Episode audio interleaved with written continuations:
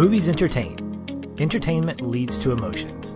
Those emotions connect us to our enjoyment of film. And that is why we exist to focus more on the emotional connection than the technical merit. Because every movie makes us feel something. Happy summer, listeners, and welcome back to another episode of the Feeling Film Podcast. I'm Patch, and with me, as always, is my best friend and co-host Aaron. Hello. This week, we are joined by our other Aaron as well to talk about one of her favorite films. What's up, Aaron? Buongiorno. there we go. A little different voice there for the Aarons. 2013 brought us the incredible coming of age film The Way Way Back, starring Liam James as the awkward protagonist and a slew of all stars in supporting roles. This is a five star movie for me. I'm just going to go ahead and say it right now.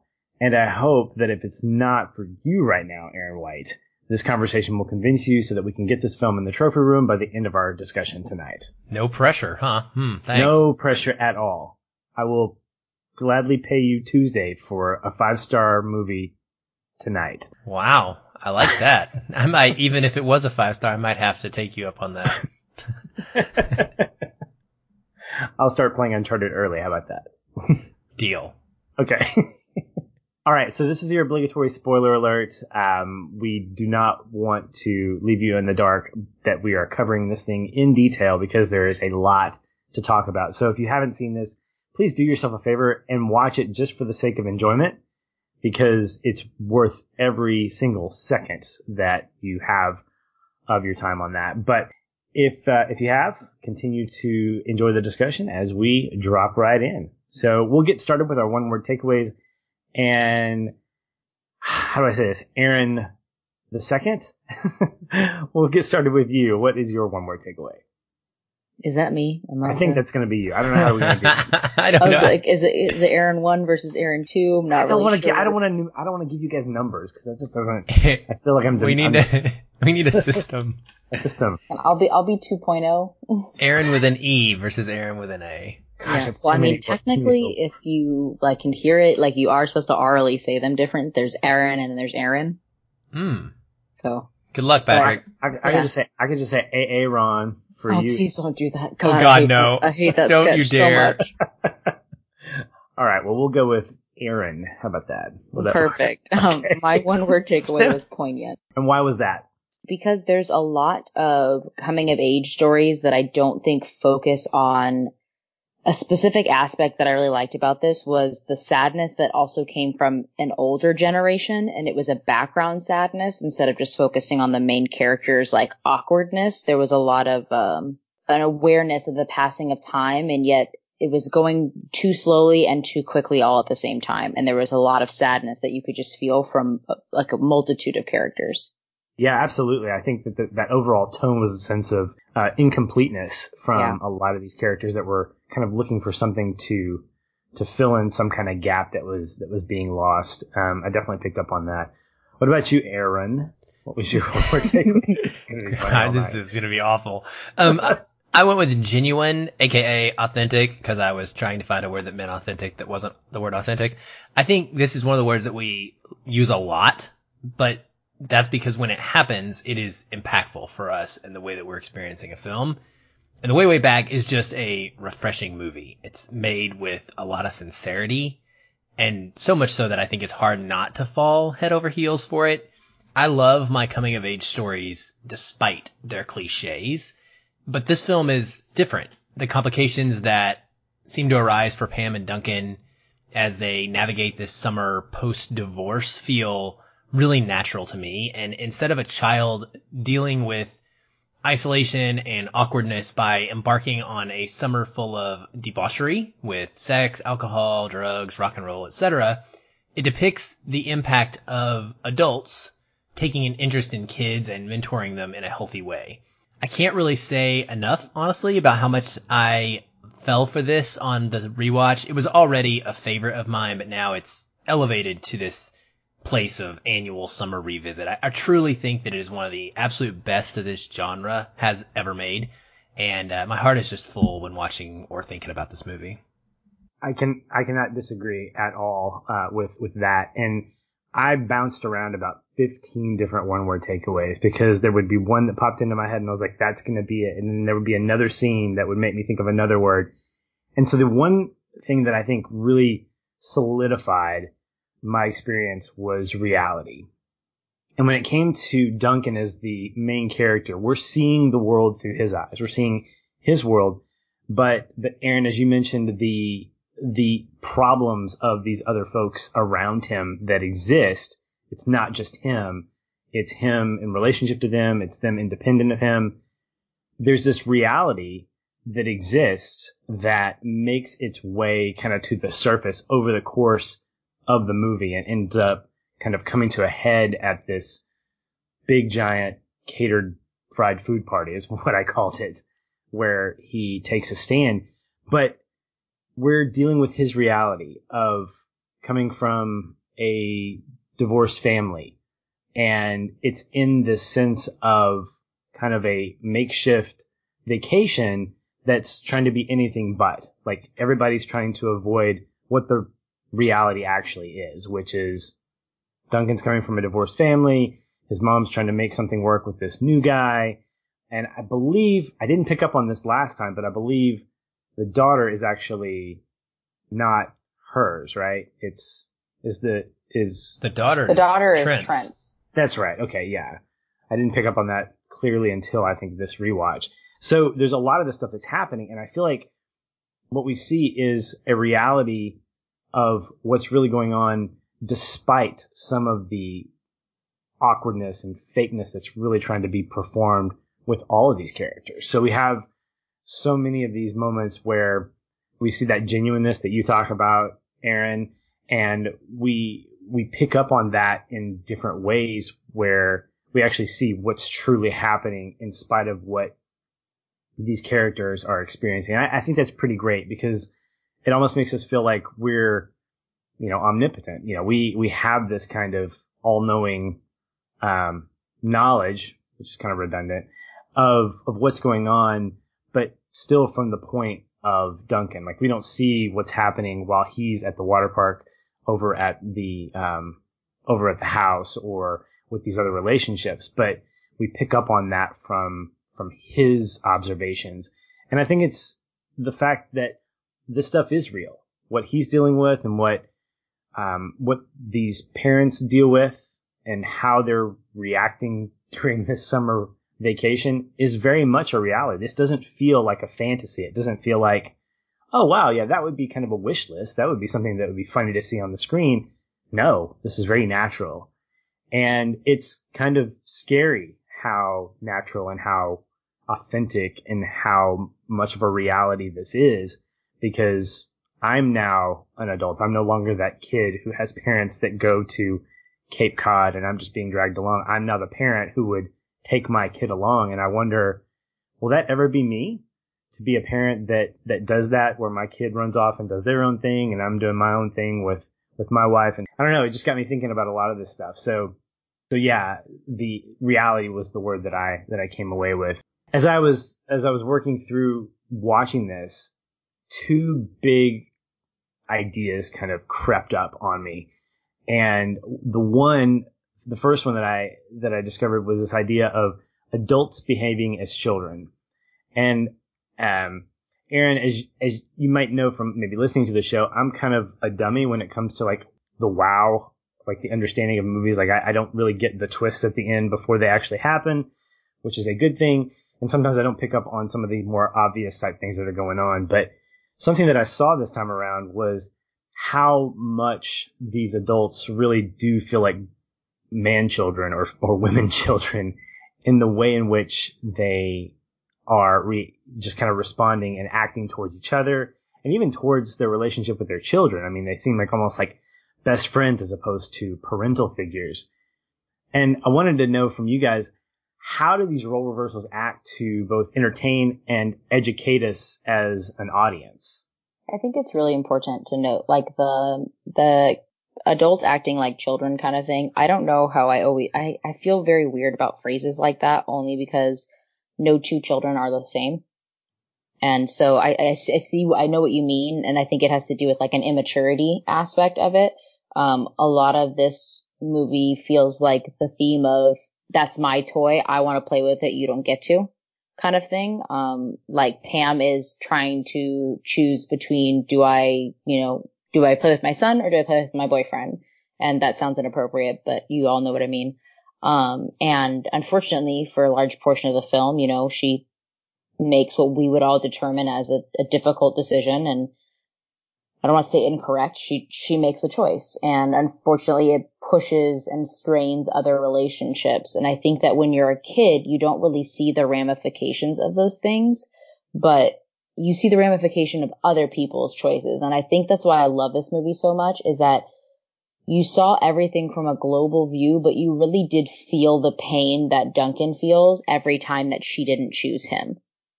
And I think that that is what makes this movie so powerful is that you know, I'm a, I'm a product of divorced parents personally. And I know that I got very, very lucky because both of my parents still talk to this day.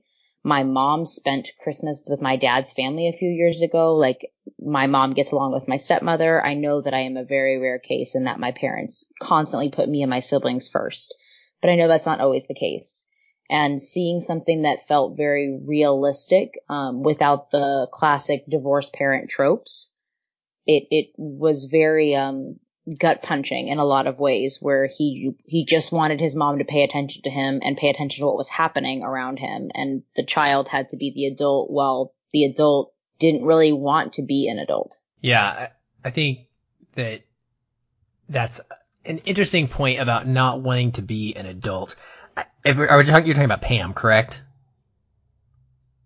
Yeah, yeah. Well, and I think it's it's it's Pam, but it's also like uh, I mean, goodness knows I know we're going to talk about her later, but everybody that knows me knows my love for Allison Janney, and like she's not an adult for the entire movie. And right. so when you go, especially, and it's a very East Coast thing, I know, like summer in the Hamptons, but like when you go on these summer vacations, it's the time to like forget about your responsibilities and to stop being an adult.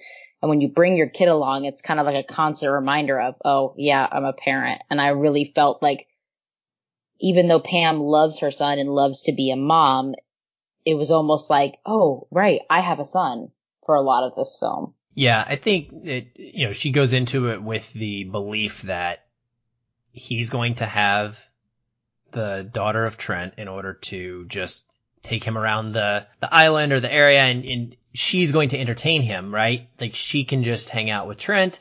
He can hang out with her and the other kids in the area and it will be fine. She doesn't think about what's going to happen when that doesn't work out, when he's resistant to that, when he feels isolated from them, when feels out of place and just wants her attention. I, I guess I don't feel like there's anything, re- I, it's to a point you made in the beginning of your statement about how it's not necessarily right or wrong. I don't think that Pam particularly acts childish in any way. I think that she is an adult who has just gone through a traumatic experience, probably with her divorce, and she is looking to try and move on in some way. And she is hoping that this will serve as a means for her to deepen her relationship with Trent and to have a little fun over the summer. She's hoping that it will bring Duncan um, out of his funk. We find out later that, you know, she had to bring him. There wasn't a choice. His dad didn't want him. I guess I have a lot of sympathy for the way she acts and I never feel like she's quite doing anything particularly wrong other than maybe not stepping in at times when Trent is berating him uh, in front of her. Um, there, there are those moments where I think she tries to at the dinner table um, he starts to kind of give him a hard time and she's like, you know, well, let's just put him out of his misery. So I think she's doing a, as good of a job as she possibly can. She's trying to, but it's not in the same way that I see someone like Owen and how he's like really truly living like a childish life. I also think that what what is the Allison Janney character's name? I don't even know what her character name is. Um, but yeah, I don't know but she's a lot of fun. I, I think, think it's Betty. I think she's also a good parent and I don't see her doing anything that is indicative of putting her own fun above her kids. I mean, we see her being kind of hilarious in the way that I mean, she. She's drunk the entire time. Is she? Yes. She She has kinda alcohol is. in her hand like She kinda is. Is drinking drunk? of the I, time. I see her taking Not care just of drinking, she's she's like sloshed. at, at a party or something. I can understand on the boat, maybe. Like when she greets them at their house. Mm, okay. like when they first arrive, she's got a drink in hand and she's creepily flirting with Duncan with her boobs out. yeah, well, I, there's there's definitely that scene. Yeah, that one I'm not gonna. I will say that. I do love how she parents her child uh, with I- the eye. That's what I was kind of getting at. Was Yeah. just that it's more of a fun kind of cutesy parenting style, but ultimately you know that she absolutely is there for her kids and cares about them. So here's what I think is is interesting, and both you guys are bringing up an interesting point. Maybe the parents acting like children is probably more of a sweeping generalization that invokes something that's not true. I think what we have here is more of a blurred line of relationships on this summer vacation with the parents and the kids because, and I think that's by design because Pam has these pockets where Aaron, as you mentioned, she wanted to spend time with Duncan, but she's also conflicted because she wants to spend time with Trent. And there's this really great moment where they're at a lunch picnic and she invites Duncan to come down and sit with her. Says, come here and, you know, join me for lunch. And he's going to put, you know, his corn on the cob and everything. He's getting his little buffet plate. And then he's getting ready to go back over there and Trent pulls her away and she looks at Duncan and says, I'll be right back. And the very next thing you see is him just dumping his food in the garbage, which says so much. That relationship in particular is so interesting among these other relationships where you have parents that it's not that they don't care about their children or children that don't really care about their parents, but there's this blurriness that exists where they're like, you know what? As long as you don't kill yourself, good luck and have fun. And that's a response from the kids to the parents and the parents to the kids. I mean, Trent's daughter at the very beginning just takes a couple of beers off the counter and goes and does her own thing with her, you know, at that point, her boyfriend and, and their friends. And I think that at first I thought, wow, you know, he didn't even see that. But I'm like, this time around, I'm going, no, he probably knew that. He was just like, okay, I'll just have to account for it.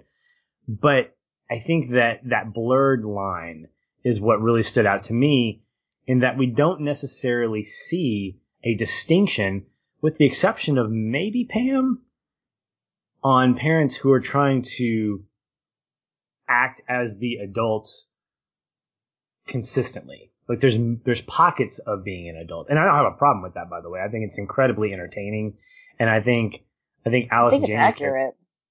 it, it is because you have this vacation, which is the word itself is vacate. You're leaving your responsibilities that you have, but what makes it kind of weird is that you still have that responsible, like person there with you. The person that you're responsible for is still with you, and yet you're kind of living in this world of I have the freedom to kind of be myself, but at the same time I have to still be a parent. And so it creates this entertaining and interesting and realistic dilemma that's really fun to watch on screen, but also says a lot about the way in which these relationships are probably in life outside of these vacations, or maybe not. I, that's kind of what I was left wondering was, is this the exception to the rule?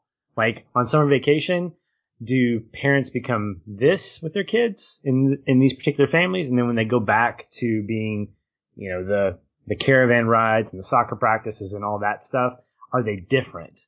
And that's kind of what I picked up on was wondering, is this different from reality, or is this what reality is just on a higher level because it's vacation in Cape Cod, right? I feel like with some of them that is life, like with Betty's character, because they live there, like it didn't seem very much like a summer home to them. It seemed like that's where they just were. And with the way that Trent's daughter was familiar with, I believe Susanna is the name of the other girl. It is. Um, it seemed like they knew that they were friends every summer because Susanna was a staple there. Like her family lived at that house. So I have a feeling that Betty's just really drunk year round. And you know what? Kudos to her. She's, she's raising independent children that way. Um, but the, the scene that you mentioned about the picnic where he's making the plate up, um, to go sit with his mom, like it's super impactful that he throws it away. But for me, the impactful moment comes literally right before that because it shows the contrast of that moment. He goes up to get the clams because Betty recommends it. Her daughter Susanna says avoid the clams, like they're terrible, they'll kill you. He puts them on his plate anyway and specifically says, just in case your mom sees my plate. So he cares very much about appearances and he cares very much about showing that he's trying his best and like supporting Betty's endeavors to make terrible clams. And then all of a sudden, the whole reason why he's doing it disappears and goes off with her boyfriend. And so for me, like the impact of him throwing that food away was he only had the food for her. And all of a sudden she just disappeared. So he's not even hungry. He didn't want the plate to begin with. And for somebody that cared about appearances and was willing to put food on his plate that he knew he wasn't going to eat to just throw it away in that moment, for me, like that contrast is what created that heartbreak. Yeah, I think that's part of what Duncan gets so upset about throughout the course of the movie is that he is trying for Pam. And she's constantly saying, why don't you just try? Why don't you just try? Can't you just try? Can't you just do this? And he's, he's making an effort. Like he is doing that, but he's dealing with Trent on a level that she is not. And she's not seeing that. And it's frustrating for him because he does care what his mom thinks. He cares deeply and he wants to make her happy and he wants to see her happy, but he also doesn't want to be felt like, you know, he's lambasted by this awful, awful person constantly and, and has this target on his back. Yeah, it's a bit of a stepladder because he wants her approval and she wants Trent's approval. And I don't know what Trent wants. I think he just wants to be. Trent wants everything.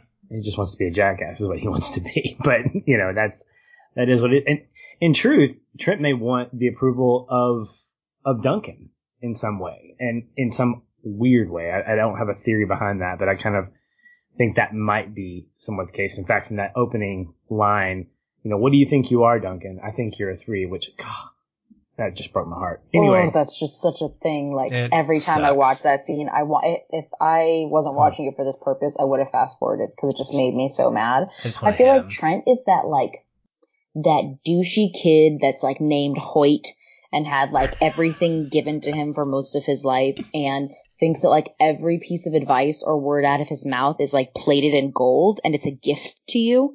Like everything he says is like a double edged sword where you have to walk it very finely, but if you don't respond the way that he intends you to, it's not his fault or his problem.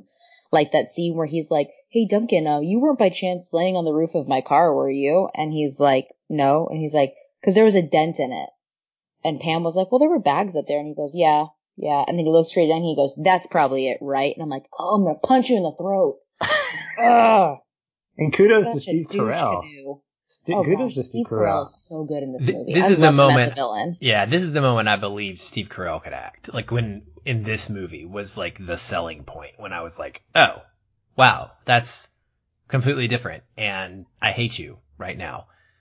And and I love that the way this scene plays out too, because it's in Trent's mind, the way that the wording of this scene works. He legitimately thinks that he is motivating Duncan. Like he believes that. He buys into that in his wrong way He he thinks he's Tony sees it. Robbins. Yeah, he does. He does. He's like, so what do you say? You know, let's try to get that score up. Should we, you know, aim higher than a three? Like, he's like all positive and, and happiness about it and doesn't see the damage he's doing Right. by saying such a thing.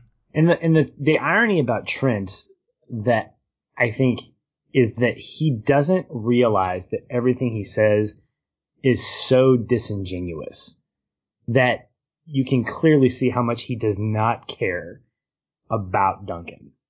That he's really doing it because he feels like it's a power play to make himself feel better. And there's a there's this amazing scene. Um, it was almost my connecting point. It was prior to it was the Candyland scene, but it was the the moment before that where it's raining. There's no distractions. You know, there's no parties to go to. Everybody's kind of stuck in. They're there to be a family, which is kind of why they're supposed to be there. And the first thing we see is Trent saying, "Okay, there's a 1:30 and a 3:30 movie that we can go to." Now, I tell you what, I've been around and I've been that person who knows that movies are a great out for hanging out with people that you don't want to talk to and what make it feel like it's, you know, kind of a, yes. a replacement for having genuine conversation. I'm, I'd like to think I've moved past that and I go to movies because I want to and having a conversation about the movie afterwards is really kind of what I really want. But in that moment, I knew exactly who Trent was because I've experienced that both on one side and the other where he's thinking, Hey, going to a movie as a family, that'll just check the box off to show that I've been, you know, I'm a good, you know, father figure here. But I love that Pam kind of pushes back and says, no, we can do something here. It's like, well, going to a movies as a, you know, as a fan, you know, that's like doing something as a family. And I'm like, no, it's not. And you know that. You just don't want to, you can't drink and you can't hang out with your friends. And so it's the best thing you can do to not feel awkward. And so then we get into that great scene, uh, with Candyland where then he gets really exposed for being the, the, the control freak. And again, okay, I don't. But there's nothing wrong with following the rules. Yeah, let me just There's tell you how much I relate to Trent in this scene. With, okay, yeah, I was like, I don't relate to his method, but I definitely relate to his frustration uh, because I'm solidarity like, with, with. Trent right no, no, here. No, no, I have I have no problem with. We'll get into that, but and I have no problem with setting rules and having boundaries. What I do have a problem with is the way in which that's used to do something else, and we clearly see that. We see that he is trying to invoke a sense of power and authority by by using this ridiculous method to get his way. Like he just wants to be in control. And he essentially wants to tell Pam, I'm in charge. And she pushes back. And I love the way she pushes back. It's just phenomenal. And so all those moments, I think, really bring about the fact that Trent is probably the one guy who thinks he's authentic, but really is absolutely fake. Like he's the polar opposite of who he's trying to be. And even in the moment where he, he tells Pam, I want to be better for you. I want to be better for Duncan. That felt inauthentic to me because I think it was just his way of trying to get past that and move forward because the very next day they're leaving. Why? Because he probably has a better opportunity to have more control by not being around the distractions that pretty much cause this issue. What I sense is that that relationship is probably going to just fizzle out. When they get back, it's going to be over and, you know, he's not going to be able to do anything about it. But yeah, I think, I think Trent is a, he's a douche is what he is, but, but a great character douche in that regard. Well, someone else who's pretty fantastic is Sam Rockwell. And I think we can all agree that he's pretty phenomenal in this as Owen. And he's definitely a man child, but his relationship with Duncan is definitely different than Trent's relationship with Duncan. And I wanted to ask you guys why you think that is. Like, what are some things about Owen that draw Duncan to him and give him that kind of influence that a guy like Trent doesn't have? I think it, it's kind of twofold. First, let me just state that I loved Sam for a very long time, and I'm convinced that the character that he plays in this movie is just himself. I think that most of what he said was completely improv, and they just gave him kind of like a rough outline of where he needed to stay in, and then he just kind of spouted off whatever came to him.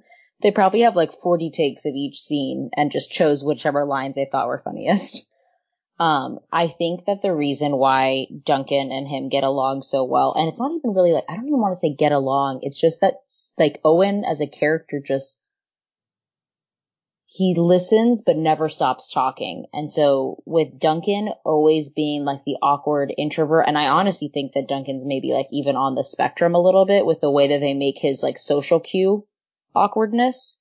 Um, I think the fact that Owen doesn't expect anything from Duncan is a really big thing. And like, there's no, aside from like, I expect you to laugh at my jokes kind of things, like, there's no control aspect of Owen. Like, everything he says is off the cuff. He's the exact opposite of Trent and exact opposite of the household that Duncan has to go back into. And I think that that is why he loves the water park so much even before he gets his job there is he he feels the escape of that because everything is a lot more carefree like he doesn't actually have to do anything. There are no burdens that are weighted on his shoulders, whether it be the success of his mom's relationship or trying to make friends with people he doesn't actually want to be friends with. Yeah, I I love that he is what I would say the same person around everyone. I don't get a sense that Owen has different personalities for different people. And I think Trent sees that, or sorry, Duncan sees that in Trent. He sees the person he is when he's alone around him. He sees the person he is when he's with his friends. Um, he sees a person that is very concerned with what other people consider consider about him, like you said, Patrick, trying to get what he wants. Where Owen is just himself. I mean, his first interaction with him at the Pac-Man machine is just wonderful, right? I mean, just giving him this advice, but he's not in Owen's head. He's not really trying to give advice. So like we were talking about how Trent is sort of trying to be this Tony Robbins character. He's trying to intentionally be this TED talk. That's not what Owen's doing. He just is naturally making a reference that happens to be really good advice. No pattern on my quarter, cut your own path, right? He's not thinking long term about like where this relationship is going to head and how it's going to affect him and what he's going to get out of it. He just is, right? Like you said, just being himself. Um, if maybe it is just Sam Rockwell, who knows? I mean, I've loved him for a long time too. I think this is maybe my favorite performance of his. It's right there with Moon. The two of those would stand so far above everything else for me, but it's, it's really amazing. I love that he is really just respected slash beloved by everybody in the park. From the kids for their reasons to the staff for their reasons, even to Caitlin, who we get some great honest stuff from her. I love that she calls him out. And she's like, she has that amazing moment where she's like, this, this is why this is not going to work. Um, and that this is just a job now. And she's like, I wish this wasn't a job. And you can see how that affects Owen. So you can, you can see that the relationships matter to him and he will adjust himself in those moments. He'll, he'll realize things and be like, Oh, okay, maybe I'm, I'm going to back up now a little bit because I've kind of gone too far. So he's respectful even amidst his what seems like chaotic childishness. He's still keeping the park running. It's still a productive place. He's still hiring people and giving them jobs. He is treating his staff amazingly, throwing going away parties. You know, he never lets his responsibilities falter, even though he's seemingly just having fun. And that is just such a great juxtaposition for Duncan to see um, that it really just kind of, I think it blows his mind. I think it would blow any of our minds if we went from Trent to Owen in the course of a couple of days, and we wouldn't know how to react to that at first. Yeah, when I look at Owen, there are three characteristics that stand out to me. One is that he's consistent. Aaron, as you mentioned, that he's the same person around everybody. There's nothing that he says or does that isn't different with the people that he comes in contact with, no matter the type of relationship. Uh, he's never trying to impress anybody, or at least seemingly not. He's just being himself. He's being Sam Rockwell or he's being Owen or whatever you want to say. But he also believes what he says. You know, so often when we think about motivational speakers like Tony Robbins or others, in this case, we'll call Trent that way. I don't think that a character like Trent believes in what he's saying. I think he just, he's trying to say what he feels like people need to hear. And with Owen, his conversations and the things that he says as off the cuff as they sound, do come across as natural because he believes in them. He believes in the the value of cutting your own path, of not having this this way that's already kind of shaped out shaped for you. And but he doesn't carry that as a mantra and that doesn't become like a flag that he waves every time he's around someone. That's not his MO. It's part of who he is and it's significant, but it doesn't become the thing that he's defined by. He's also very approachable, where I think a guy like Trent is not. And when you see, when you see Duncan interact with him, he's awkward, just like he's awkward with everybody else. But Owen sort of, he doesn't even give himself like self-deprecation. He almost kind of makes fun of Duncan to an extent, but it's not to a point where he makes Duncan feel bad. And that's my other point is I never in my life, in my life, in my experience of this movie, ever see Owen demeaning someone to a point where they feel awful. Like he makes fun of, but it's always in good fun. Like even the going away party for um I don't remember the guy's Lewis. name. Lewis. Lewis is like my set, my favorite like secondary character next Oh, to gosh. Betty. I mean, if maybe if Lewis and Betty got together, that would be pretty amazing. I'd love to kind of see that. of course, that wouldn't happen, but So sorry, tangent. I know I'm going to interrupt you. Don't lose your place, Patrick, and brain it in your head. But I just got to tell you, in case you aren't aware, so Lewis is played by a guy named Jim Rash, and Buddy, the kind of, you know, goofy, almost like uh, surfer boy type character, the other worker there is played by a guy named Nat Faxon. Faxon and Rash actually wrote this movie. They're the writers. They won an Oscar for writing The Descendants with Alexander Payne. Yeah, I didn't know that who wrote this movie and directed it. I actually knew that. Yeah, I had to look it up. And so those are the guys. They're in the movie. They're writers. Um, and then for any fans who, like us, are curious, because I know Patrick would be curious, so I wrote, wrote it down. They do have a couple of new projects that are in the works, but no dates yet. One is actually a remake of the Swedish film Force Majeure, and the other is called The Heart. And no details exist for that one yet, but the cast has been attached, and they are Octavia Spencer, Sam Rockwell, and Allison Janney. So Here for it. that I sounds awesome already. You have my Yeah. Take it. stamp it. We're you're coming. The, the trio's coming back for that I was one. just gonna gonna say, but can we also just like revisit this group for a podcast on those films when they come out? Though? Absolutely. Absolutely. But yeah, I, I was shocked when I found out that those were the two writers. I would have never guessed that. And I love the characters that they gave themselves in the movie yeah. because they're both awesome. All supporting characters in this movie are Hold. great. Yeah. Hold. Hold. It's one of my favorite moments. And I know it's so wrong it's really getting ready to start holding.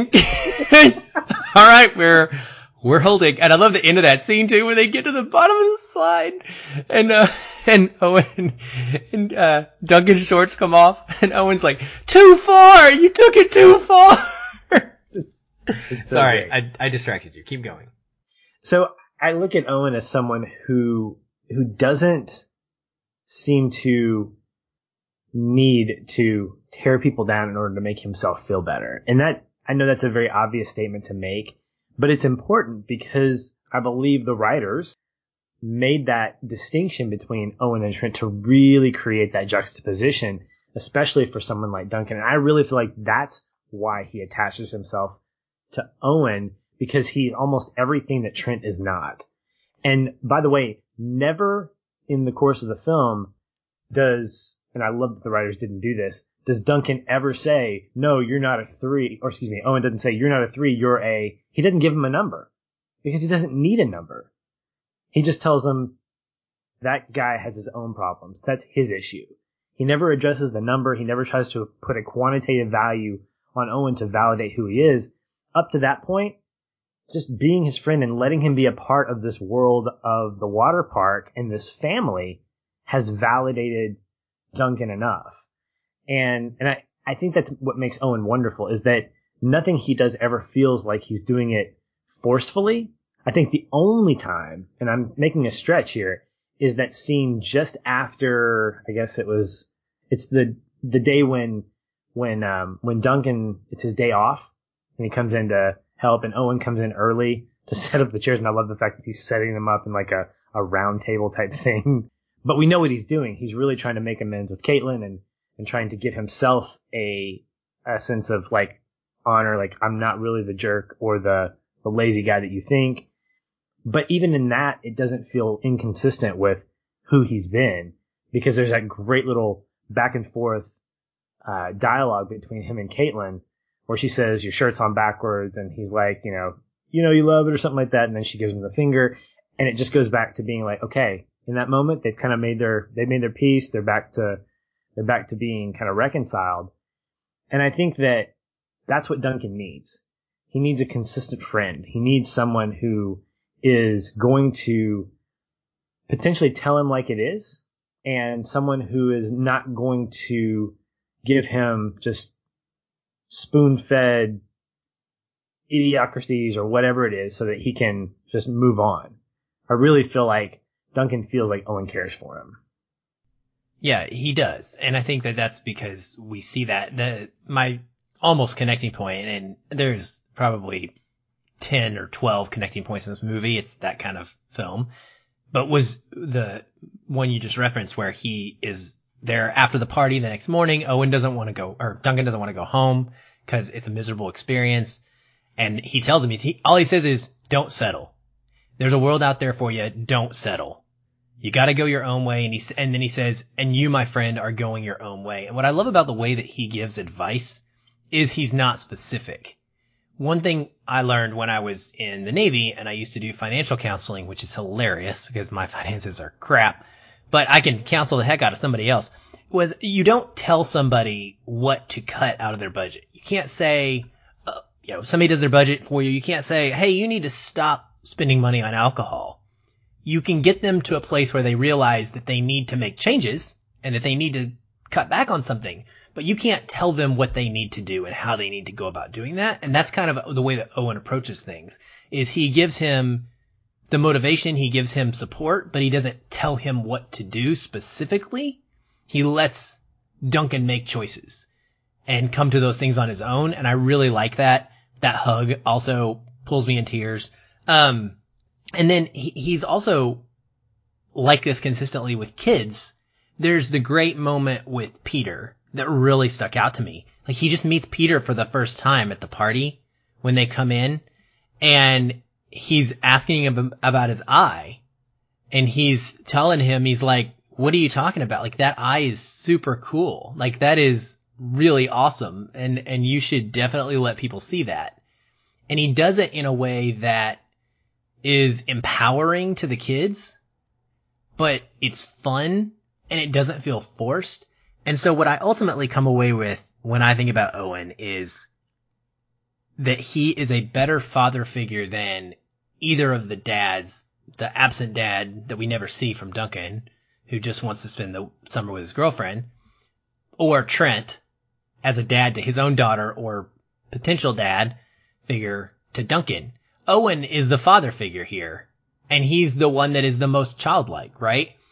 And it's a big, big point of passion for me being a divorcee myself and watching so many kids not have the attention of their parents that I just get so both emotionally, I get sad in a way, but also like just completely proud when I see a character or a person like Owen who doesn't al- allow himself to kind of check out of the kids that are around him and he doesn't go out of his way to try and insert himself into someone's life as a father figure. He just treats them like human beings and listens and cares for them. And it's so meaningful. I mean, like the impact that he has on Duncan in this summer is going to affect him for the rest of his life. It's going to change the way his self worth is going forward.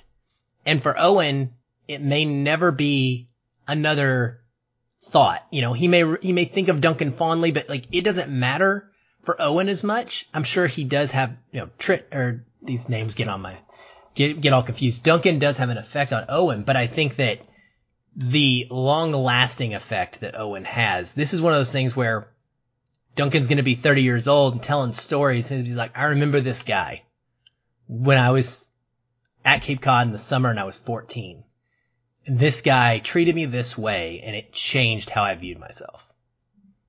So it makes me wonder, and maybe this doesn't even matter.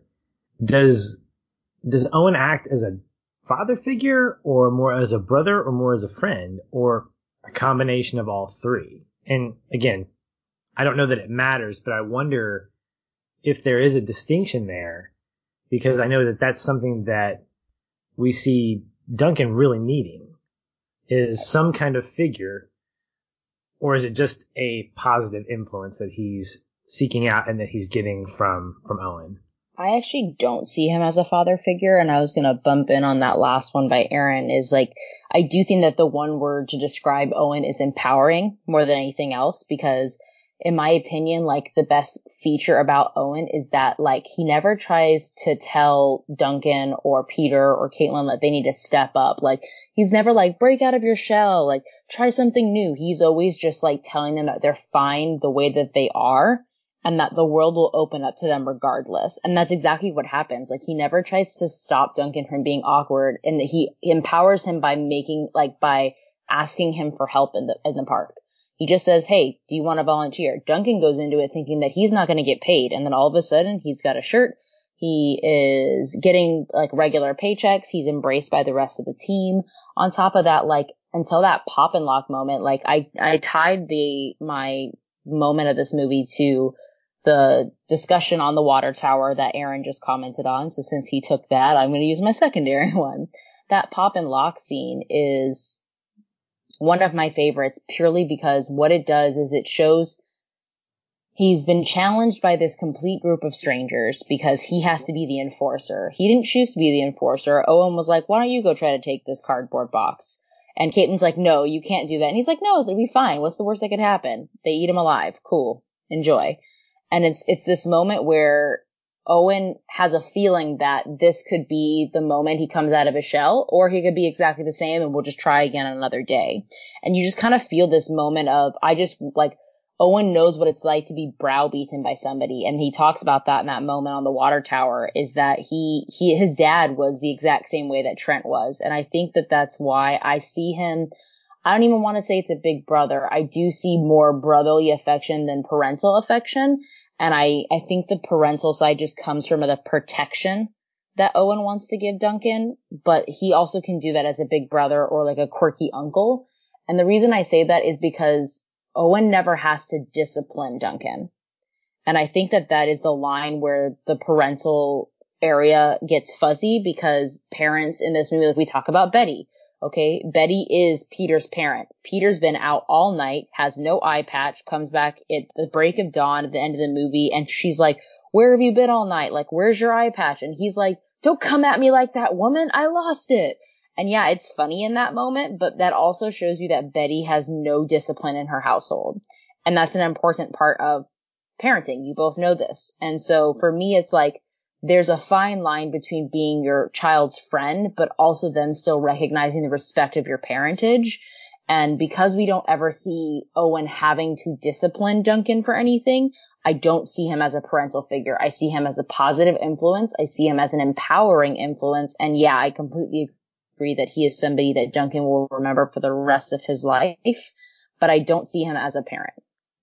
Yeah, I think he's a best friend more than anything else. And I don't think any of that should negate the influence that he has because I think he has the best of both worlds. The fact that he can influence Duncan in a way that doesn't compromise who he is and also doesn't require him to discipline because that's something that I think does take away and does distinguish a parent versus a friend is when I have to discipline my son and I can't be his best friend in that moment. I can't tell him, I mean, I tell him that everything's going to be okay, but that comes on the heels of me having to either spank him or tell him that he has to go to his room. And, you know, even tonight, you know, having to start a little later, we were dealing with some of that. So it's, it's different.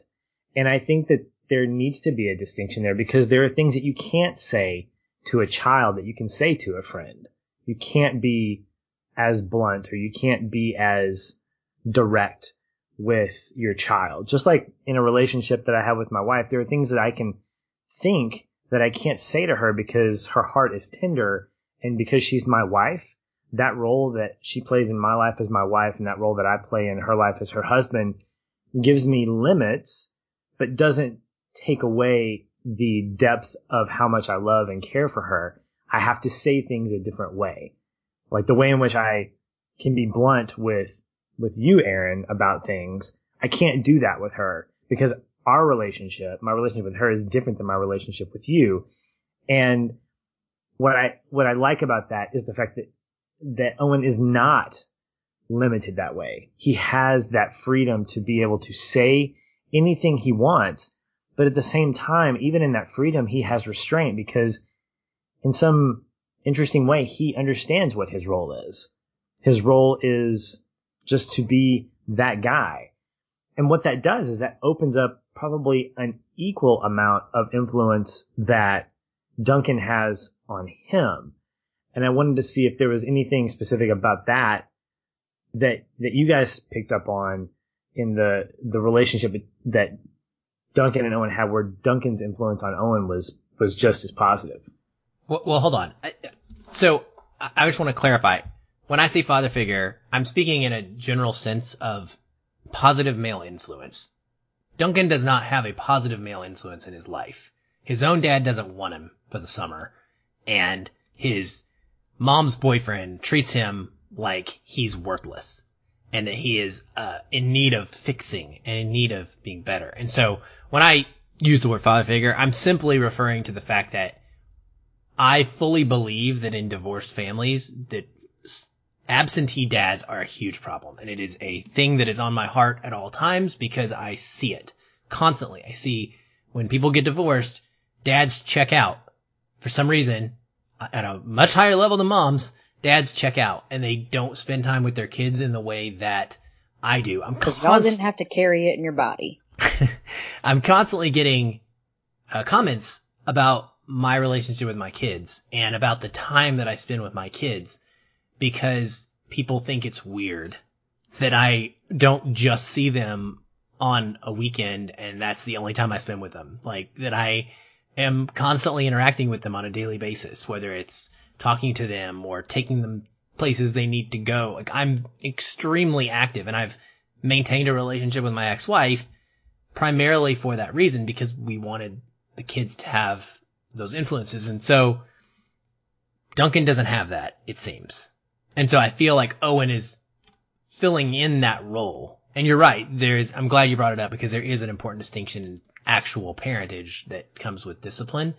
But there's a level here of protection that Owen provides that I think elevates his relationship to Duncan. Specifically, at the end, when Duncan goes running back to the park and Trent's like, come on, let's go. And he, it is the most subtle of scenes, but is one of my favorite things about this movie.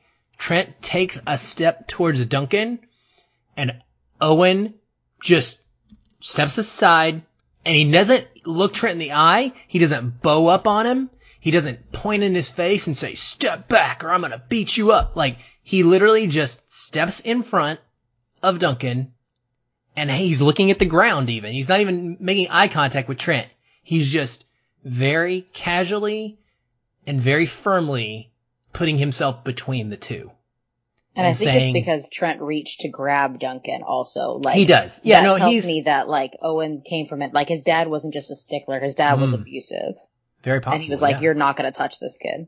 Very possible. Very very possible. But like, that that's the moment kind of where I was, I guess, relating to this and thinking, yeah. you know, there's a protection factor there that to me is fatherly in so many ways. Absolutely, and I, I think it's not just that. I think it's a pocket of just a number of different things that Owen encapsulates.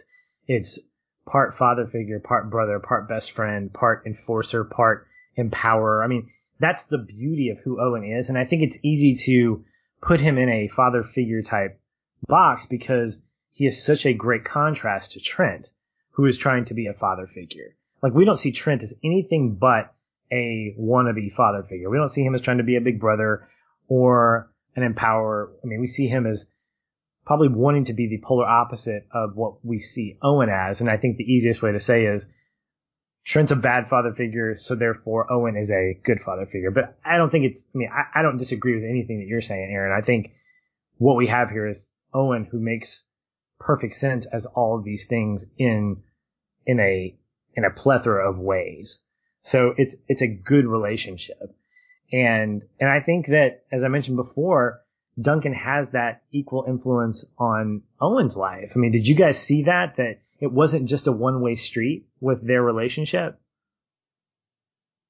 Yeah, I thought that there were things that every character seemed to learn something from Duncan, and I thought that was really important. Is like, there were, I mean, I just, I love Lewis so much. Like, but in that, like, going away party thing where, uh, Owen's like, I think Lewis might be serious this time. And, like, um, I can't remember his, his actual character's name, but the surfer guy like pulls Duncan into the buddy. Thank you. Um, to get the super soakers or whatever. And Like there's this moment where Duncan's the only one that's doing it and he's like, wait, what? And like this could go so wrong and they could just like take the piss out of him and like just be at, like you said, like nobody in this movie is cruel to be cruel with the exception of Trent.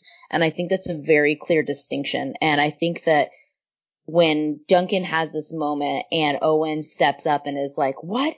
This man is giving like an impassioned goodbye speech. How dare you hit him with super soakers? The only way this could get worse is if there were more and like pulls this entire like ice chest full of them out for everybody just to have a good time. And I think that that is ultimately like what moves Owen's spirits is to know that people feel safe and secure and want to have fun.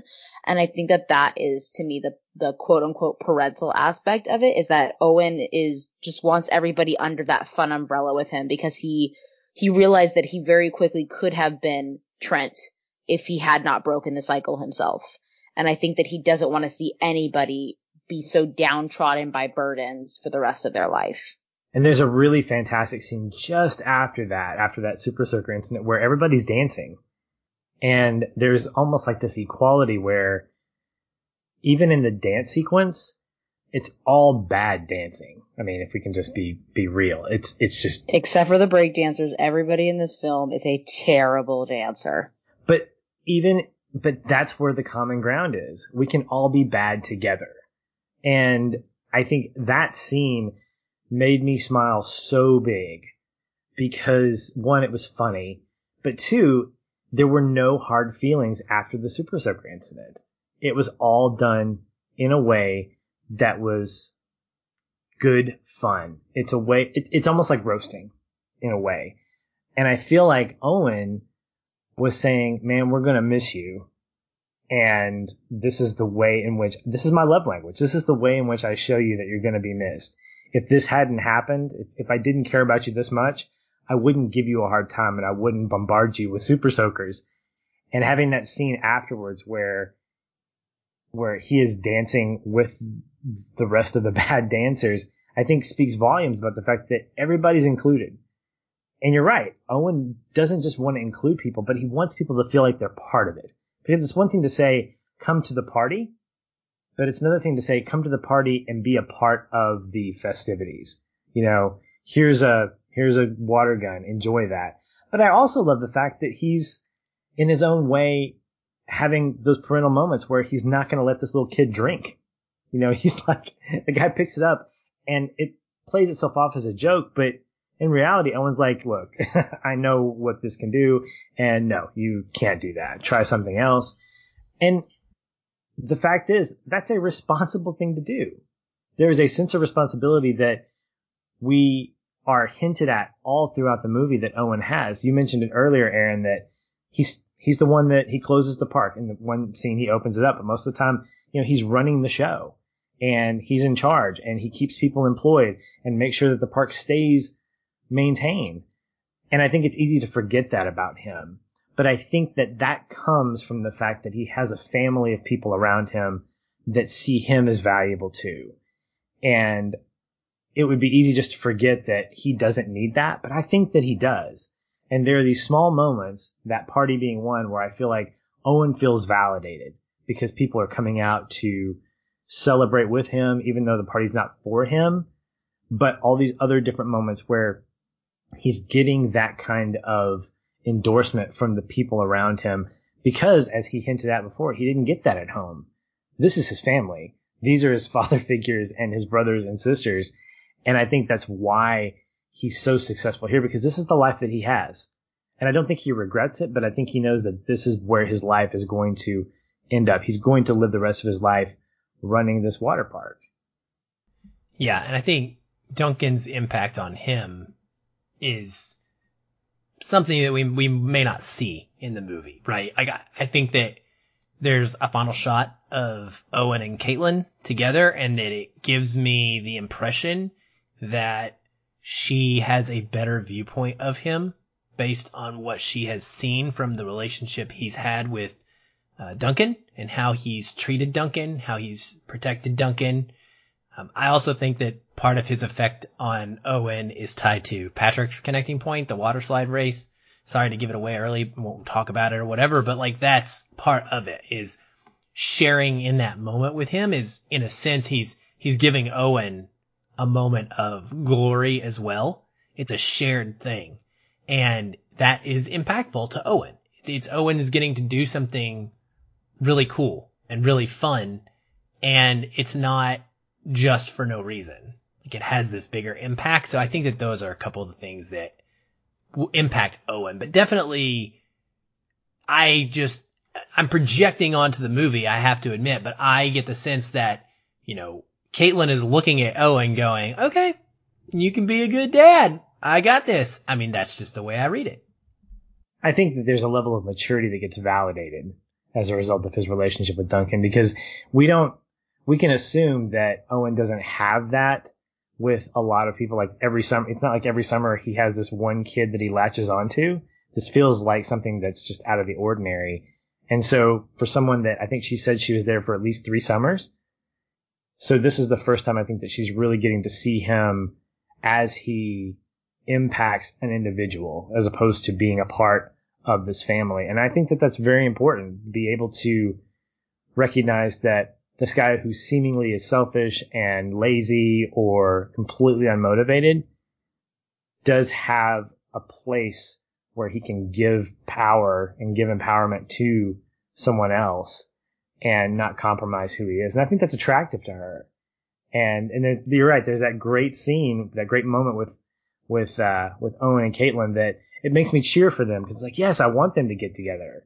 And you can kind of sense that, that history that they have of this pursuit that he has with her, but not really wanting to show that he cares for her and that he has a moment of vulnerability with her that he wouldn't have had, I don't think, had the uh, relationship with Duncan ever taken place. Well, the other big thing that I picked up from this is the importance of rules. And uh, I seem to have sparked a trigger or something with, with you guys because it sounds like I am in a conversation with a couple of rule followers.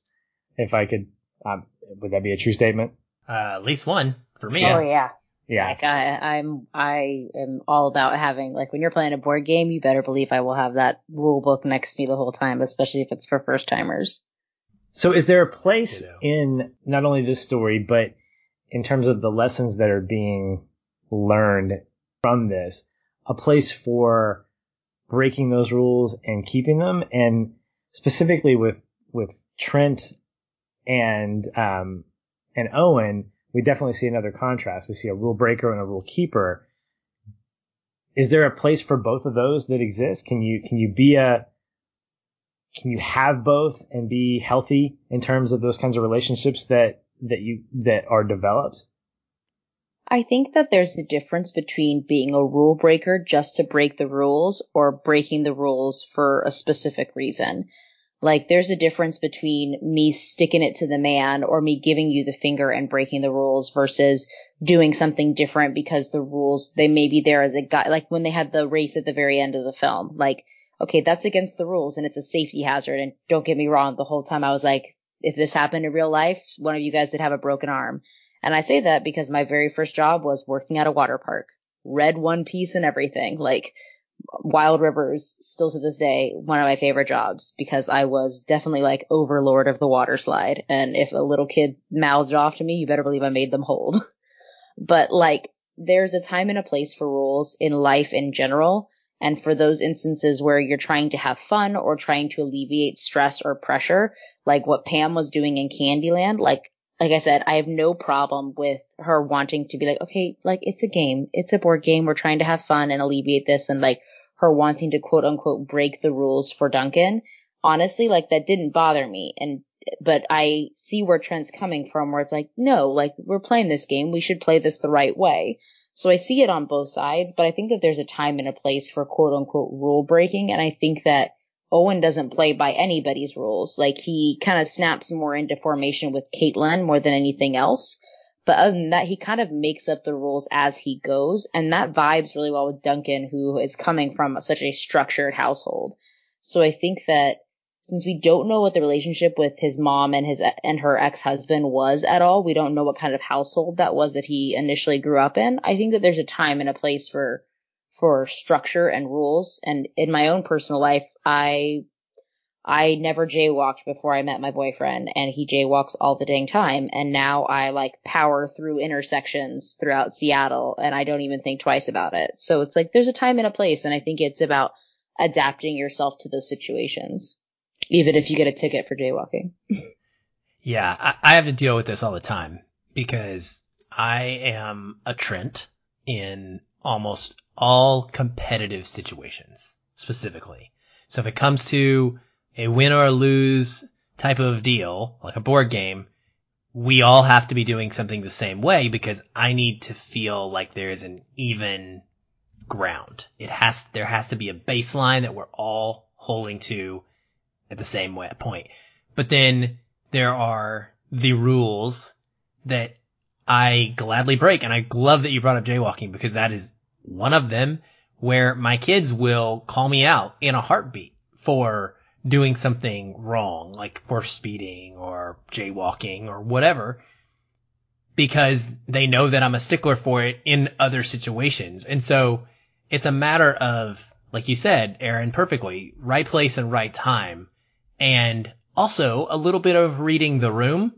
This is a great example here of how Trent only cares about himself at all times. He does not have an awareness or an any sort of concern for the emotional state of the people around him. The fact that no one else wants to be in this game.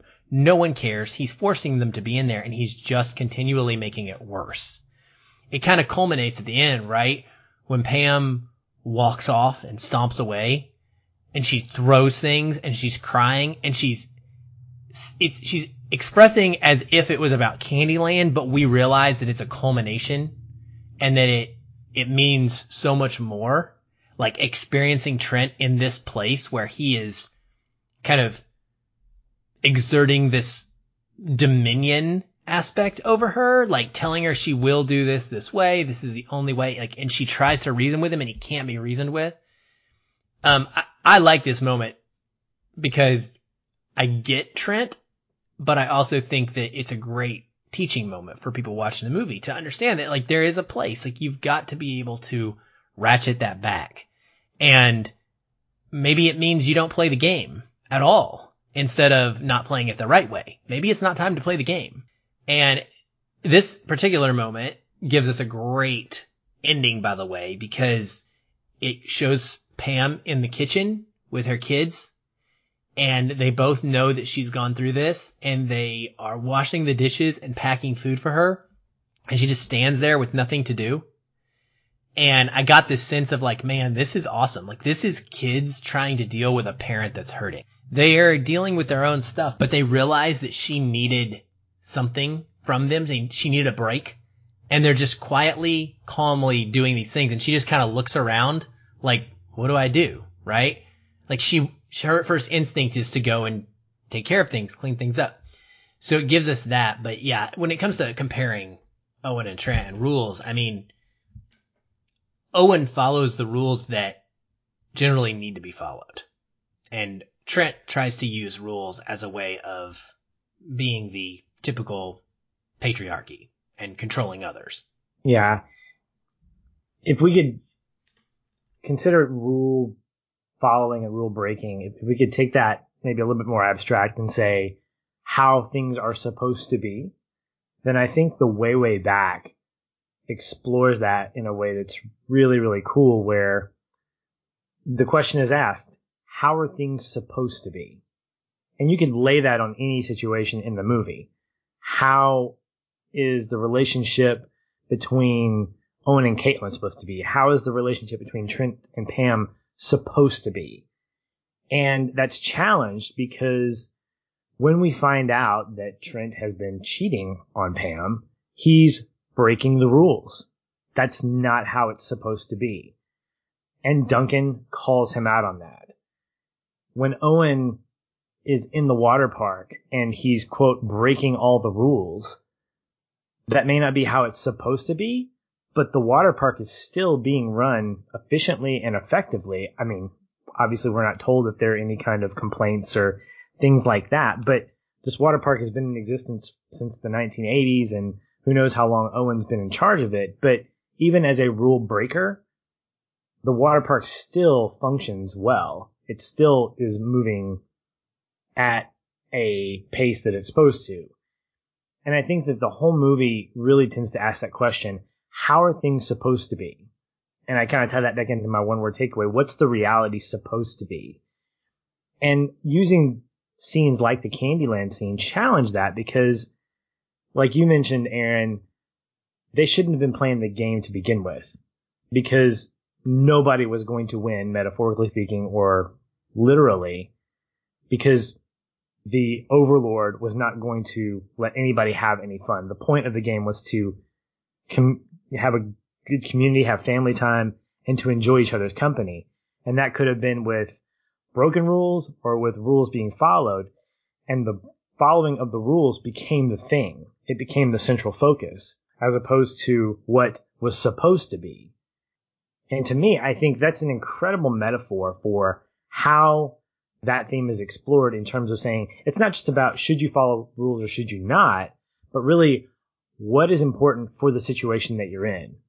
Because oftentimes when you see a situation that's not necessarily a a sport or any other kind of competitive uh, competitive moment or competitive situation, you're not thinking about the rules. You're thinking about the way things should be. How do you deal with that when you're working through a relationship between uh, maybe two of your coworkers and one has one opinion and one has another? How do you deal with that? Who's right and who's wrong? You're still kind of dealing with the rules of something. How do you deal with that? What do you say and what do you not say? But when it really comes down to is what's the best thing for the situation? And I think that, that, that Duncan as a character is trying to figure that out in all these pockets of relationships that he's connected to is what is supposed to be the reality? What is supposed to be the right way? And I love that at the end of the movie, we don't really see because we don't know what his life's going to be like after this. We can assume, like you mentioned, but we don't know. We can be optimistic, but we still don't know. And I like that there's that ambiguity. But I think what we know is that he understands more about what life should be and he can make a better assessment. He can either see what the rules are and break them for the sake of what the situation is, or you can see what the situation is and follow the rules because he knows that's what's going to be best. And, uh, and, and I, I really dig that. I think that that's a great way to, to use these two characters in terms of, of Trent and Owen who do polar opposite things, but yet they both kind of have legitimate reasons for doing it. And so you can't really fault either one. But how that speaks to the bigger idea in the movie, I think is pretty fantastic. Yeah, the, the rules that Trent is about is it, it's seriously it feels like it's all about control. Um, you know, it ties into the the last scene in Pam moving too, where she's doing something that is exerting a la- he she's taking control away from him. He's like, "Don't move," and she's like, "Nope, I'm moving. I want to do X thing and I'm going to do X thing. And I'm not going to not do what I want to do because you're just telling me I can't. And so I, I really get that sense of control from him. Absolutely. Well, I wanted to throw some love to the, uh, to the supporting cast. We've talked a lot about these guys. I just want to, to highlight, uh, Toni Collette as Pam. I think she's fantastic in this. Um, Aaron, you mentioned Allison Janney. She holds a special place in my heart from her days on the West Wing. And I think that I was just going to say CJ for life. CJ Cregg is probably one of my favorite television characters ever. And Great. I think her laugh by itself could just win an Emmy. The way in which she laughs on that show. But she has this bubbly kind of no nonsense, I don't know what you call it, um, character trait that comes out in all of her roles, whether it's this one or CJ Cregg or Tonya Harding's mom. Oh my gosh, are you kidding me?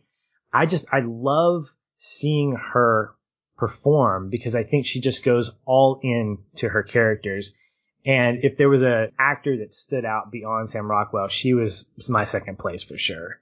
Well, before we get into our connecting points, I'm going to get kind of nerdy and talk about some writing kind of film stuff in uh, one of the writing classes that I took, there's this idea of a clock. When you watch a movie, one of the techniques, one of the exercises that I, I did was I was told to go through a movie and based on the duration of the movie, look at different points of when a character enters the movie and when they exit, when a subplot begins and when a subplot ends. And what you'll see, not intentionally necessarily, but just because the way narrative works, you'll see that there are quadrants, specifically like at the 15 minute mark, this character enters the scene and then at the 45 minute mark, they exit. And so there's almost like these parallel like bookends that happen with movies. And I started noticing that with the way, way back, particularly with the first and last scene, how they bookend each other. But even like the Candyland scene and then the fried food party scene, if I could call it that, they, they come right after each other. One shows how inauthentic, but how trying to be authentic a scene is where you have this family that by one person is trying to evoke a sense of being a family. And then you have the fried food party scene where the reality actually comes out, where you have, where you have Duncan just lashing out and saying, this is what the reality is. And there are other moments in the movie that I found that were really paralleling that. I think the, um, the entrance of, of Betty and her son and the way in which she's able to control him and his eye patch about the same time near the end of the movie with a few minutes left is the scene where he comes back from being gone all night and is just mouthing off to her. And anyway, that's probably for like the three people that might be, might be interested in that. But I really found that interesting that probably unintentional, but to see that kind of, uh, that clock where you have these bookended moments that happen that kind of begin and end either themes or character entrances or exits or finishing off story arcs that way. So I thought it was pretty cool. Anyway, nerd glasses off and on to connecting points. Well, um, can I just say one of the things that I love, you know, you mentioned it earlier about how the Owen doesn't allow the kids to drink. I said this in my oh, one word takeaway, but that is just such a refreshing thing to me. It is so different than 90% of the movies that we see in this type of genre with teens. And Duncan's relationship with Susanna is another great example of that. It's this innocent kind of attraction to someone that never gets taken to a place of sexuality. She kisses him goodbye and I wrote down like, and the entire summer's worth it at that point for him. I mean, obviously there's more than that, but like I remember being in summer camp and those those people that you would only see in the summer because they came from a different part of the state, but you always went to the same church camp at the same two weeks every summer. And so you would get to see them again and you would get to know them and they had an impact on your life, you know, and, and it, like in this situation, it's a matter of, I feel like confidence. Like she's a, giving him something that makes him feel valued and worth something and desired to a, an extent. And it's just such a meaningful, sweet, innocent act that I feel like so many movies don't know how to do anymore because they want to take that and make it one hot night on the beach where they ended up having sex before Duncan left to go back home kind of thing. Um, I just love, love, love the way that these writers handle that throughout the story. It makes it so much better for me. It feels really tender and more meaningful in that regard. I think we've, we felt that way with Hearts Beat Loud in the relationship there that it was less is more in that regard where we can, where we can infer more emotional connection than just a physical attraction there. And, and I agree. I, I love the fact that early on she asks him, you know, where do you go? And he's like, well, and she goes, you know, just it's your own. Make it your own. It's it's your space. I can't remember the specific line. It's a lot better than what I'm saying. And then of course she, she says like, "Let it be yours." Let it be yours. And then it's a great little in joke because she follows him, and you. Yeah, and I'm like, stalker much?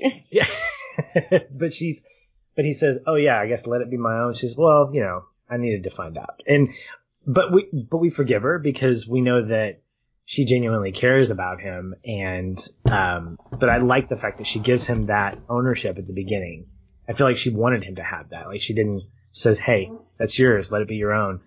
and um, and that was very genuine for sure. Well, let's move into our connecting points. Uh, Aaron, do you want to go first? Kick us off.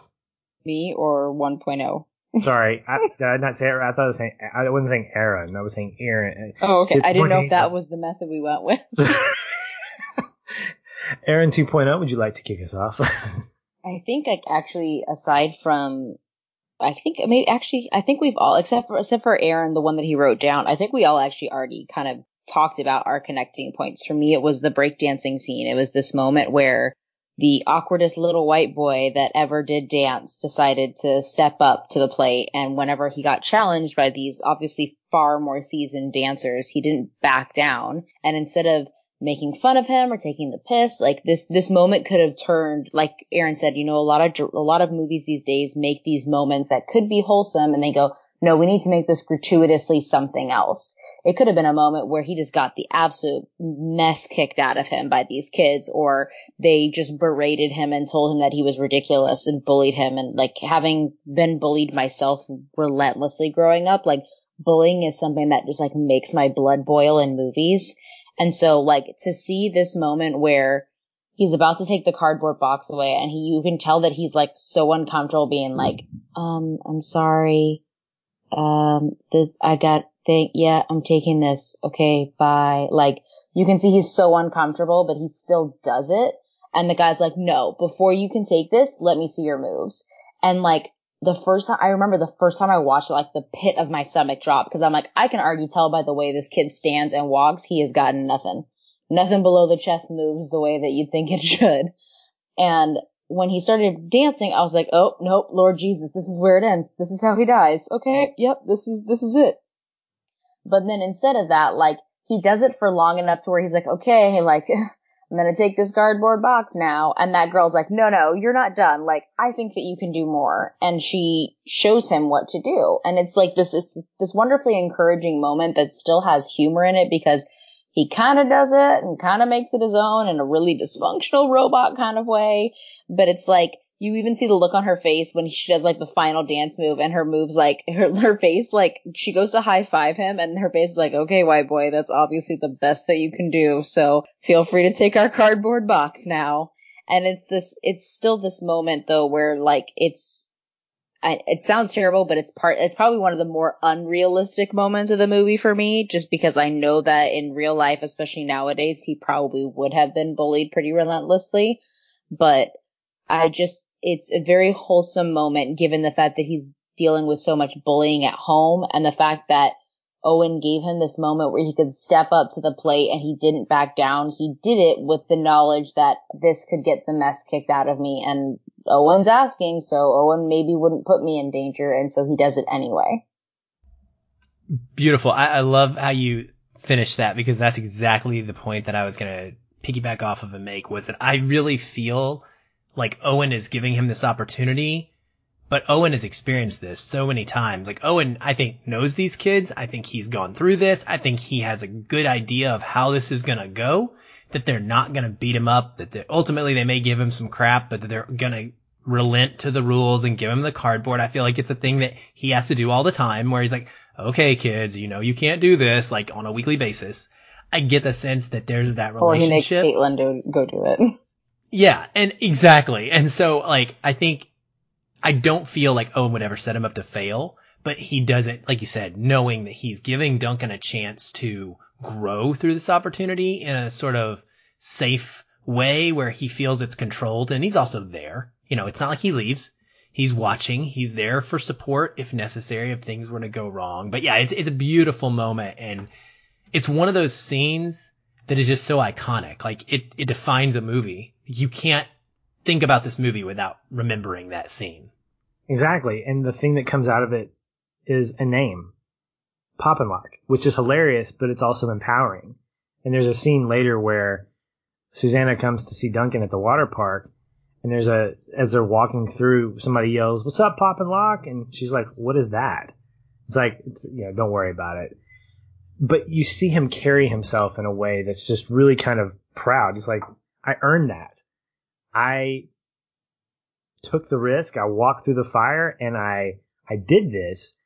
And not only was there endorsement by the, the breakdancers, but I think that they respected him because he participated. It reminded me in this weird way of a scene from the 80s movie Adventures in Babysitting where you have this group of kids, this group of white kids that walk into a blues joint and they're trying to leave. And the guy says nobody leaves this place without singing the blues. And so they have to make up their own blues song. And it turns into a really hilarious scene where they get the whole crowd into it. And by the end of the scene, everybody's singing along and then they end up kind of getting out of the scene. But there's something about participating and how that earns respect from the people that you're connecting with because I know that these guys knew he could not dance. And so it was kind of a mutual, let's see how far he'll take this. Not only for their entertainment, but probably for also their respect. And uh, the fact that he got a a name from that, I think, is something pretty empowering. It's even on the board. It is, When, yeah. With his picture and his mom's like, Employee of the what month." in the world? It Yeah, is, it's yeah. brilliant. Well, Aaron 1.0. Well, uh, my connecting point is the end of the film. It's his mom, Pam, getting in the back seat with Duncan. And I just love, love, love, love this final shot. It brings me to tears every time. Just thinking about it brings me to tears because it's, it's about, you know, a parent choosing their kids. And, um, you know, as a divorced parent, it's tough because you want a relationship of your own. And there's a lot of time that is required from that that takes away from the already minimized time you get with your kids. I'll just put out there, for example, if I was to spend my weekend nights on a date, well, I've only got every other weekend to date when I don't have my kids or I don't have soccer practice or some other commitment. So for me to find time for a personal relationship is very difficult. And I love seeing a parent putting their kids first. And that's what this is. And after all that they went through, her respecting him and showing him that she cares about him and that he's more important than Trent, I think is such a perfect bookend, like you said, to the opening of the scene where she's asleep and he's getting the talk about the three. Um, I try to do this. I try to put my kids first almost always. And I can tell you it is so much more rewarding and I think it will be much more meaningful in their lives than putting Trent, a Trent first in my life. And so when I see her do this, I just think it's amazing. And I love that it doesn't tell us what happens from here. It just shows us a quick shot of, you know what? Maybe this is how this family is going to approach life and challenges in their future. And it's the perfect opposition to that first scene. The movie opens with Duncan looking out the back of the car, watching. Is he looking out the back of the car? Oh, he's in the back seat. Sorry. Um, and we get the same thing. Like only this way, you know, they're they're looking out together. They're awake together. They're doing it together, and it's made even better for me because there's an end credit song that plays, and I usually don't pay a ton of attention to these, but I was just picking up on the lyrics, and the main um, hook of the song is "Go where the love is, and you won't be lost again." And I just thought, man, what a perfect lyric to sh- to have play in concert with this moment of a mom choosing her son as a family. Like this is what matters most. And they're not going to get lost again because this is where the love is, is between the two of them. And so I just really love the way that this movie ends and the feeling that it leaves you with. Um, like so many coming of ages we talk about, the best ones to me are really self-contained. They are just in this time period. They, sh- they don't, like Aaron mentioned earlier, doesn't give us background on the dad very much, doesn't tell us what the relationship was, doesn't tell us why they're divorced, all of that stuff. It's, this is where your characters started out, and we only know so much about them, and this is where they ended, and we get to enjoy the ambiguity of imagining a better life for them going forward. Excellent. I loved that scene too. What a great exclamation point to the end of the movie, moving to the, the way back seat like that. That's just fantastic. So I almost made that my connecting point, and for all intents and purposes, it probably was. But like you mentioned, Aaron, they're probably like twelve. So the one that I picked was the the final water slide scene and actually the moments leading up to that.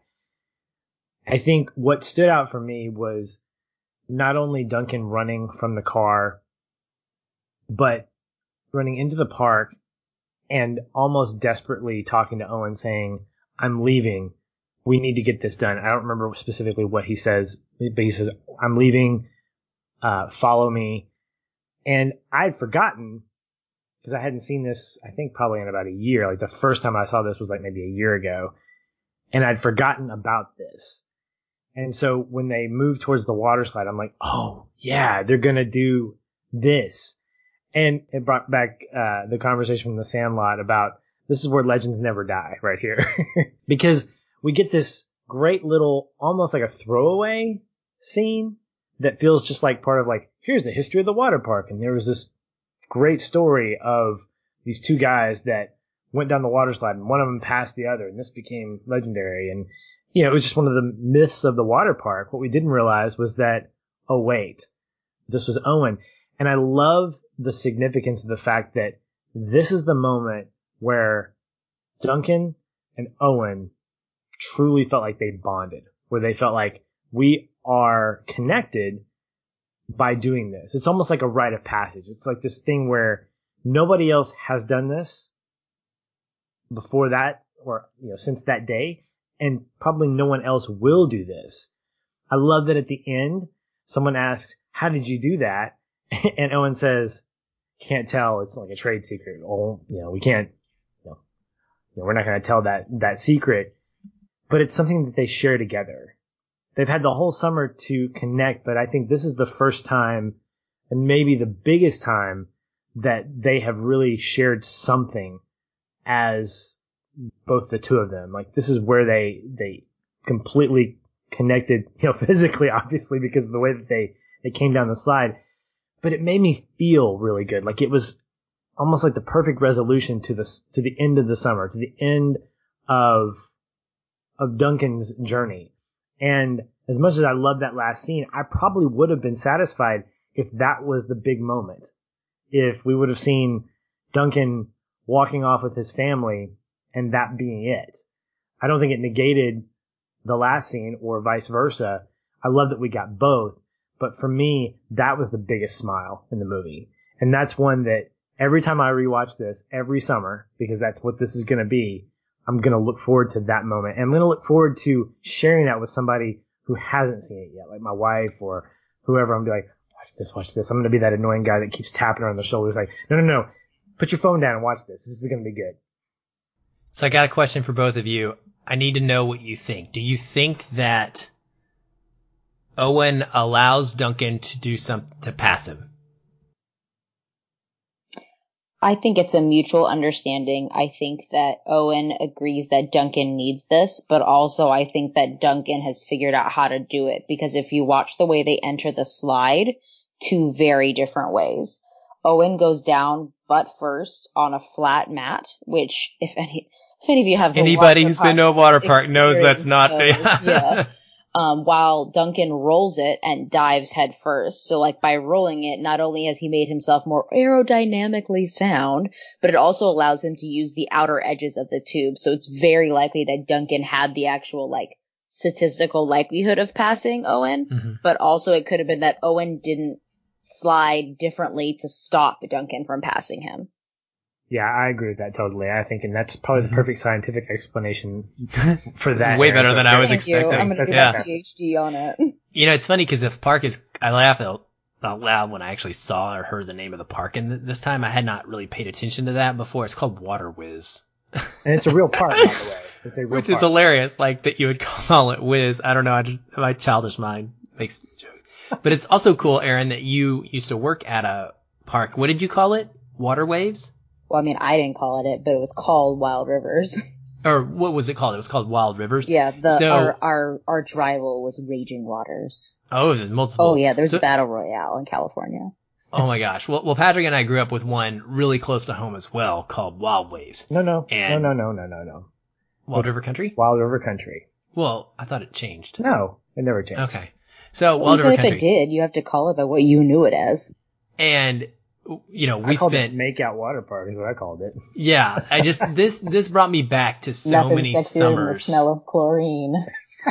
I mean, that's To what an this is. This this park was just like that experience. I mean, it really was down to the the type of slides and the different groups of people you saw around the park. You know, some with a boombox, listening to music and dancing and just hanging out, gossiping, and then you know the the kids that were on the slides, the lifeguards doing the whole thing and checking girls out. Like it just it was a very authentic experience to what I remember from my summers in the park. I absolutely agree with that. And I don't know if you guys experienced this. We talked about this the first time I watched it.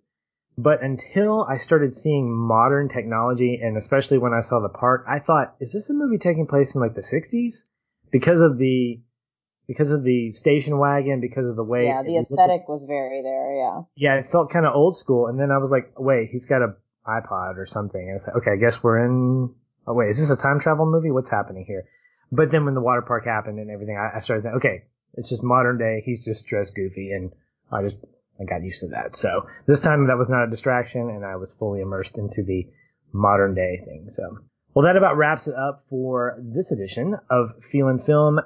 Aaron two, where can people find you on hmm. social media if they want to keep the conversation going with you? You can find me on Instagram and Pinterest under essentially Erynne. My name is spelled ridiculously. I tell people my parents were drunk, but they weren't. They just wanted a different spelling. So it's E R Y N N E. You can find me on Twitter at Erynne underscore Hundley. Fantastic. Well, coming up this week, we have another FF Plus coming your way where, among other things, we will be giving you our spoiler free thoughts on a couple of new releases, as well as Black Mirror Season 5 and When They See Us. So you'll be want, wanting to tune in for that. And uh, that's about it from us, Aaron and Aaron. Thank you guys for another great conversation, and we will talk soon. Hey everyone, thanks again for listening. If you enjoy the show, we'd love to hear from you. You can leave us a review on iTunes or wherever you're listening. These help increase visibility for the show and grow our community of listeners like you. We also invite you to connect with us further by joining our ever growing Facebook discussion group. A link to that is in the show notes, or you can just search on Facebook and find us that way. If you'd like to continue the conversation with me, you can follow the show on Twitter at Feelin' Film or connect with me in the Facebook group. I'm very active in both places and would love to chat. And if you want to connect with me, you can find me at Shoeless Patch on both Facebook and Twitter. Be sure to tag me in any comments so that I'll be notified and not miss you. Once again, thank you for listening. We'll be back soon. Until then, stay. And keep feeling film.